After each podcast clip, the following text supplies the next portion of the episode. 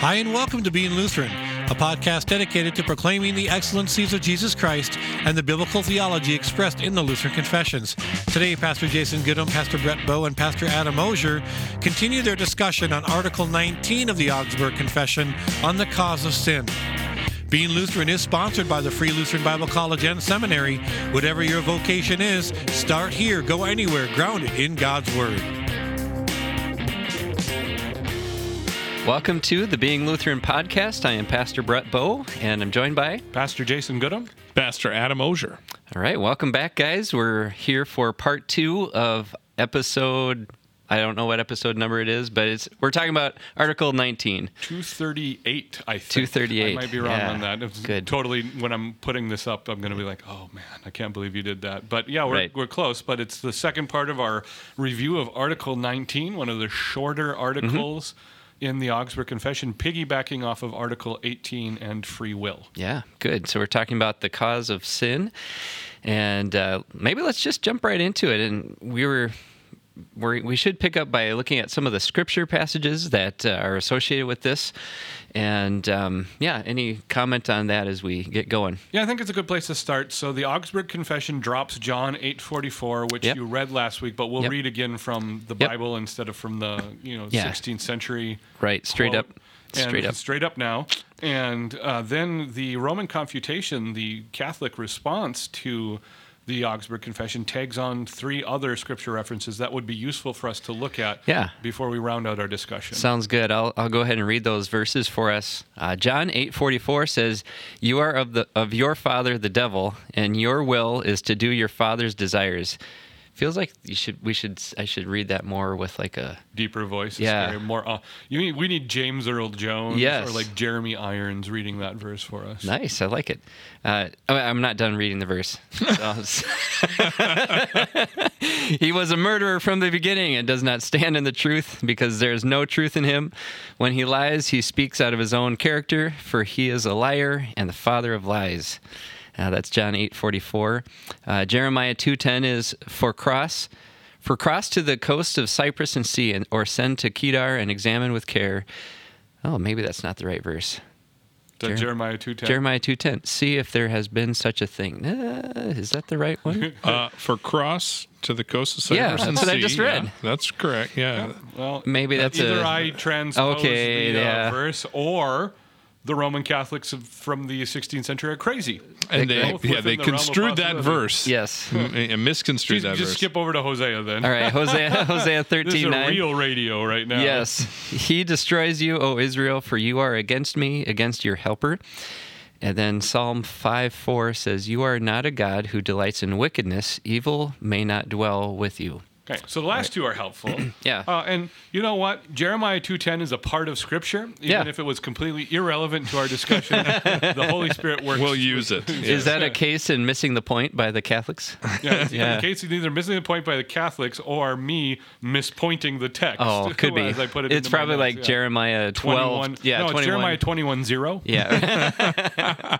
Good. The thing, uh, it's interesting that that John eight forty four. I think it's a good illustration that uh, the writers, you know, here of this uh, article used. Yeah. because of the the nature of how he says you are of your father the devil right? The father is that which begets the son.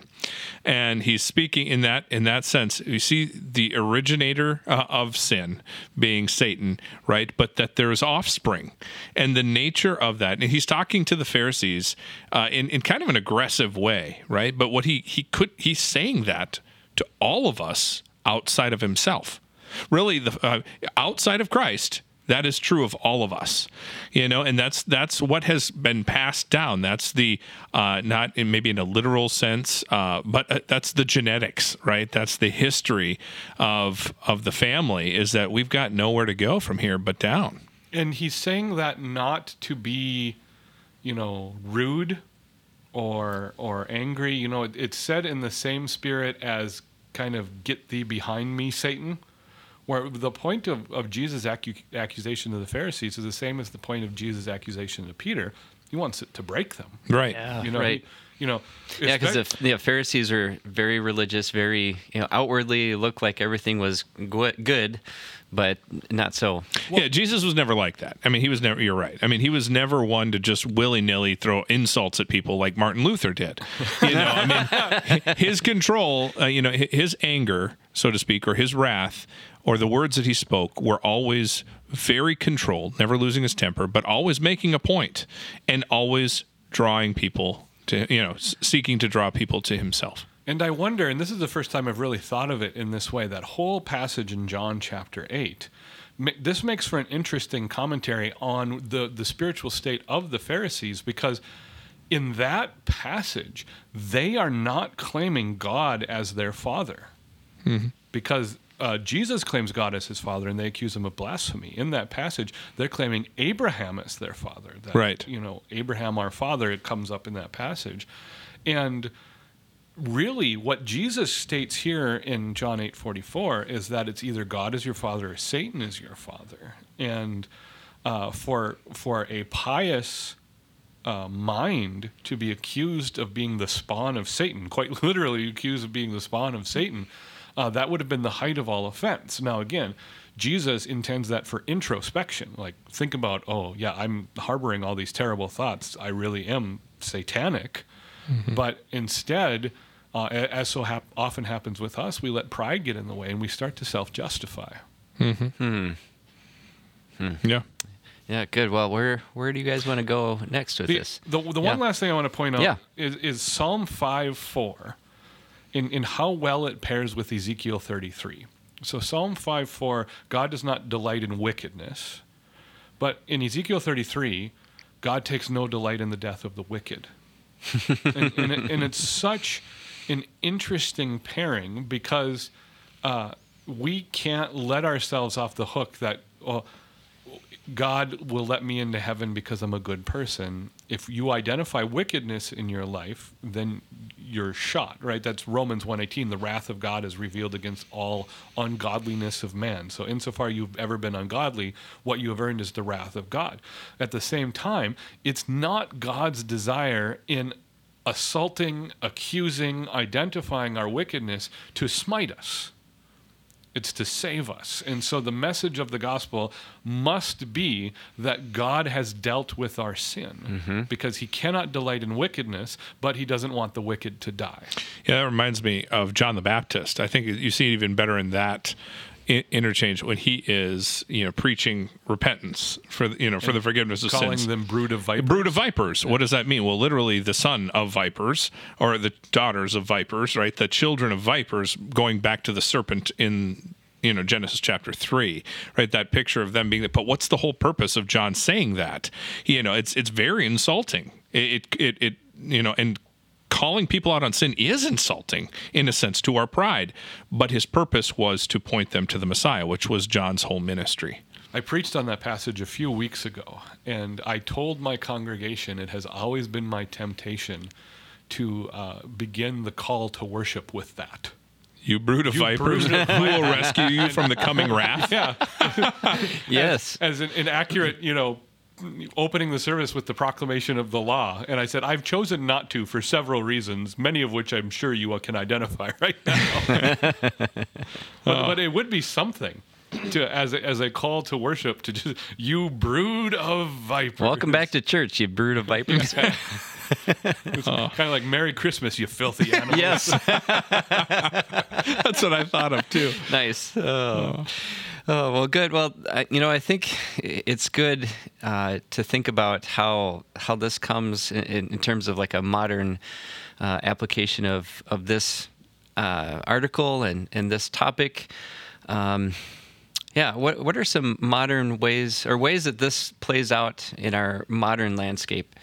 So we'll get the, the, the heavier one out of the way first because it, it's not an, a discussion we intend to have uh, in depth. But from a Lutheran perspective, uh, our assessment of double predestination in the Calvinist scheme plays right on the edges of this error uh, because God from our perspective, again, God does not uh, assign eternity based on sin. He it's done before the dawn of time that some are elect unto heaven and some are elect unto hell. The you have the elect and you have the rep- reprobate. And if we are to believe that the wages of sin is death, then you you really have to be very careful how you articulate that from the dawn of time God has chosen who goes to heaven and who goes to hell. So if he chooses to, you know, send some to hell, then how, how does that apply? So the wages of sin is death. And so basically the death that he is ascribing to these individuals eternally uh, is the the wages of sin. So God being sin then is that kind of the danger Well, no, we, no, we no. run So- into or what, what are you saying there? And again, I'm not a Calvinist. Um, I've never been inside the Calvinist system, but the way I think that uh, I've heard it described how you get around the the accusation that God is playing it fast and loose with human sin is that it's a prevenient issue. That from the beginning of time, God knows who will be saved and God knows who will be an unbeliever, and then assigns them via that way. But it it doesn't really play from a big picture of what scripture says about sin. And if you explain double predestination poorly, it makes it makes God the arbiter of a punishment for sin that people have not yet committed. Which you, do you see what I'm saying? Because sure. the whole point of this article is one, God does not cause sin, and two, we are responsible for our own sin. If we're punished before we sin, that, that puts us in a really unpleasant place. And, and, and again, uh, I don't want to have the deep conversation here about tulip Calvinism or Yeah. double predestination. What I'm saying is from a Lutheran perspective, where Lutherans reject double predestination, where election unto salvation is a matter of the gospel. Right. It's a matter of the effectiveness of the gospel. Then, from our perspective, you run into some very dangerous territory going back to the dawn of time and God assigning everyone their eternal destiny before one second of human history. Sure. Interesting. Hmm. I've never thought of it that way. I mean, we talk about double predestination quite a bit in Romans class. Uh, you know, the whole uh, nature Jacob of and Esau. Yeah, Yeah. and that whole, and even before that, when you get into the nature of what is the power of God, and we talk about the gracious power of God and the om- uh, omnipotent power of God, and and how you know the human nature is that we can reject His His goodness to us, as we saw with the Pharisees, right? You know, I, how long have I held my hands out to you, a stubborn and obstinate people? That's not Pharisees. I think that's Old Testament. But then, you know, Jesus saying, I've spread out my wings like a mother hen would gather her chicks, but you would not come, you know, and that whole nature of, uh, you know, it's not God's, um, it, it's not his ascribing death ahead of time to these people. It's the idea of his desire to save, right? And that's, I think that's where we, we talk about it more in Romans class. But I've never thought of it like that, Jason, like you bring it up. Yeah, it's it's uh, like I said, it's this is not an accusation, and and but it, it does come to a point where Lutherans have to make an assessment of this because it's not in our theological system where one of the reasons why we would reject election unto hell would be because it does not provide us with an adequate dealing of sin. Hmm. If that makes sense. Sure. So it's like a being punished before you've actually done it. Yeah, kind, kind of of. like Minority Report with uh, Yeah, well, kind of exactly. And, and, uh, Tom Cruise from yeah, the. you know yeah. the, the pre-crime division. Yeah, And, right. And on the one hand, again, we agree with Calvinists that God is sovereign. We we get there via a different route. Mm-hmm. Where in the Calvinist system, sovereignty is the the overarching principle of everything that falls under Calvinism. It explains their conception of grace, explains their conception of eternity, uh, and so on and so forth. For the Lutheran, we get to the sovereignty of God through the death and resurrection of Christ. It was because Christ overcame death and hell that we recognize God revealing himself as sovereign. Now, again, all of the miracles in the Old Testament and the New Testament also demonstrate God's sovereignty, but all of those miracles are to prepare us for Christ anyway. And, and so that's how we do it. It's again, it's this is just an evaluation, Mm-hmm. and and that's all we want to leave it at because there are there are much bigger boogeymen for us here in, in Yeah. the modern American church when it comes to the cause of sin. Right. And and this is uh, an issue, especially in liberal Christianity, which we don't always attack Mm-hmm. with frequency on the show. But but the idea that humans are not responsible for their bad behavior has permeated the church in the last hundred years in certain wings of the church, and it gets us into all sorts of trouble. Mm-hmm. Yeah. uh, uh, Was there any? I mean, your favorite whooping boy, the general evangelical or general American Christianity. Uh, do they have any uh, troubles with this particular issue? Yeah, there's kind of a, uh, a scope or a spectrum. So, uh, in, in left wing, we would say, or, or liberal Christianity, what what you have is a Genesis three sort of principle where everyone blames someone else for your sin, right? So.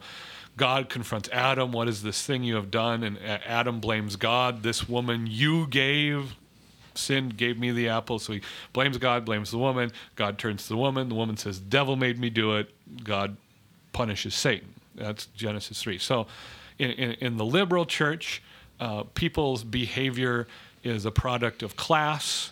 It's a product of race. You know, we uh, we're not going to get into all of the critical race theory, Right, but, it's a victimization Yeah. kind of mindset It's- that it's- we're we're a victim of our our circumstances. Yeah, so long as you can delineate your victimhood, then you're not responsible for sin. And this is not to devalue actual victims. Correct. But the tendency, as soon as you can demonstrate that you might have been a victim, then everything goes out the window as far as sin is concerned, right? Right. And so it's the systemic racism, it's the you know critical race theory, but it's class warfare, it's it's poverty, it's uh, come down to you know delicate issues like mental illness or, or, or things like that, right? And and so that's on the left spectrum of the church. As we get closer to the center and to the right with generic American Christianity, what you have the problem. Uh, that fits under the umbrella of this article is the diluting of terms. And, and so, uh, in Scripture, what you're dealing with is sin and wrath and forgiveness and eternity.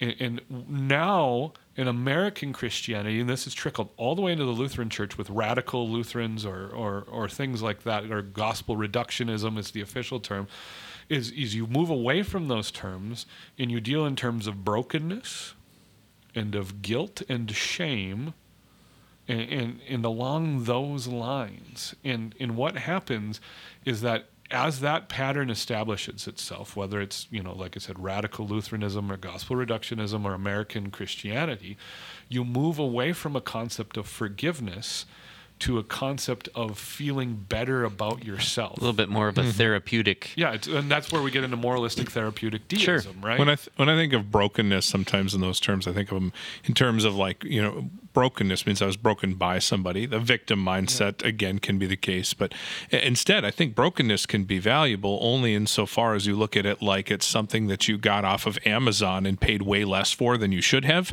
and you get it and it's broken on the on the front end. a, a I am thousand different parts. I right? am broken. I, you know, I, I, the, the whole system doesn't work and I'm a sinner. And I think that's true, you know, so you talk about the, the brokenness. And what was the other things you said? You So it, there's brokenness, there's guilt, and there's shame. And and along the lines you're going, all of these are either biblical terms or biblical concepts. We can speak of brokenness in terms that we as God's creature creatures physiologically, mentally, and spiritually do not function as we ought because of sin.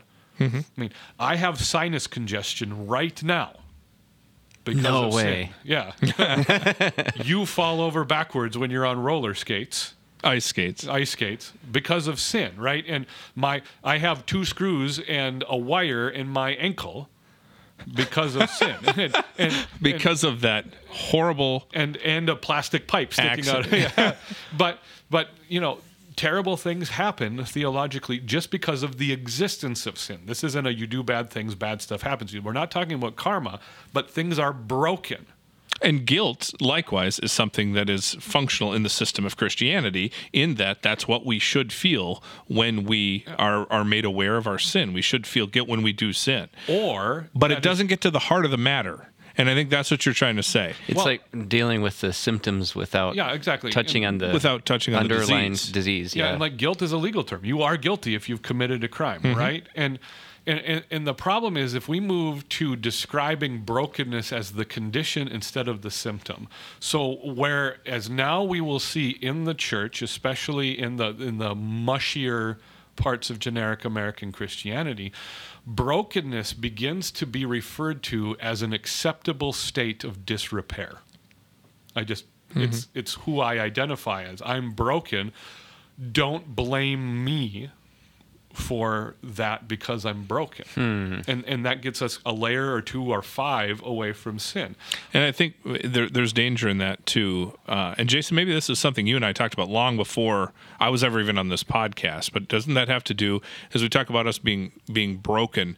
Um, it's almost as though we we glory or re, uh, revel in our brokenness in those moments, and that that it's it's almost a point of we- we're pride prideful because we are so broken, so to speak. So the outcome of gospel reductionism or radical Lutheranism ends up being that we flaunt our sinfulness so we can demonstrate God's patience. And it actually becomes a complete reversal of Romans 6 2 6 1 Which shall we continue to sin? Yeah. That so grace may increase. abound, right? Uh, you, I find this in, in corners of the Lutheran Church, especially online and social media. This is, exists in spades. You, you, you almost become proud of how sinful you are because God, of course, accepts you. And, and this, by the way, is the big red flag if we end up singing "Just as I Am" without context, right? Right. God God receives you just as you are so he can forgive you. But in many churches it ends up God receives you just as you are and he's okay with that. And he'll leave you as you are. Yeah, language. and he'll leave you as Yeah. you are. And that that's the problem. And so if guilt becomes the condition instead of the symptom, then we just need to get rid of our guilt. If shame becomes the condition instead of the symptom, then we just need to get a fe- uh, get rid of our feelings of shame so that in generic American Christianity, especially like we identified those two strains in Lutheranism, radical Lutheranism, gospel reductionism, or in in the mushy generic American context, the the the message of the gospel isn't that Jesus has died on the cross in your place for the forgiveness of your sins. The message of the gospel is you need to feel better about who God created you to be. which is the therapeutic part of Yeah. moral therapeutic deism. Well, and and that has been used in so many areas to accept sin in the church. This is how you get to have an entire LGBTQ strain in the church. This is how you accept this, that, or the other thing in the church because you're not actually dealing with sin. And the point of the gospel is that God has dealt with sin, and which is why I say my favorite Bible verse in the entire Bible is Romans 3:26. That so that God might be both just and the justifier of the one who has faith. Uh, God has to be just. He can't not be just, which means anything, any expression of the gospel must also be an expression of God's justice. And then what we look at is Jesus, in fact, was punished for our sins on the cross, that Jesus took our sins and made them his own. So the message of the gospel isn't that God is ignoring your sin or sweeping it under the rug or or get selective He's amnesia. actually dealing with it. Your sin has been dealt with. And, mm-hmm. and so then we look in all the passages in the Old Testament and in the New Testament that talk about God forgetting about our sin, which is one of those verses that's ripped out of context and utilized down this road we've been talked about. God forgets about your sin not because he's got a bad memory. God forgets about your sin because when he looks at you, your sin doesn't exist. Yeah. Jesus has mm. taken it. And that's the outcome of the gospel, which Amen. is so much more peace and so much more comfortable than if you deceive yourself into feeling better about who you are, things are going to be okay. I think repentance comes into play here too. Then, in in the Lutheran understanding and how it's defined here in the confessions of repentance being two part, you know, sorrow and then faith. Yep. Right. It's it's being sorry over the right things. Right? Not just you know, not not my brokenness or you know that sorry that I feel bad about it, Or sorry you were offended. or yeah, yeah. but sorry because I actually broke the command of the Almighty, Well, and- right? And and then to have a place to go with that, with faith, that that aspect of repentance, as we turn to Christ in faith, you know, as a sinner, as we come to Him and say, "Hey, I, I did this," then you have exactly what you just talked about. You have that reflection in the eyes of God. He does not see you as sinner; He sees you as Christ.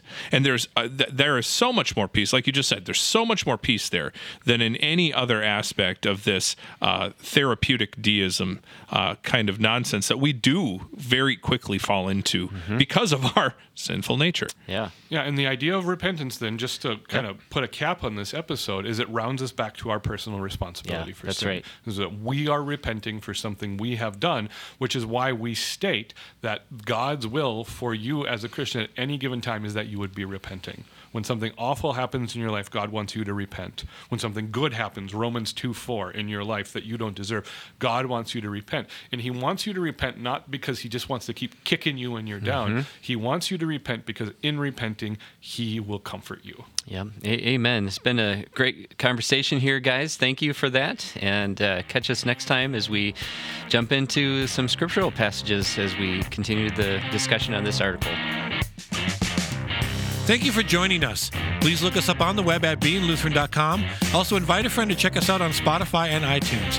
Please join us next week as Pastor Jason, Pastor Brett, and Pastor Adam continue their discussion on Article 19 of the Augsburg Confession.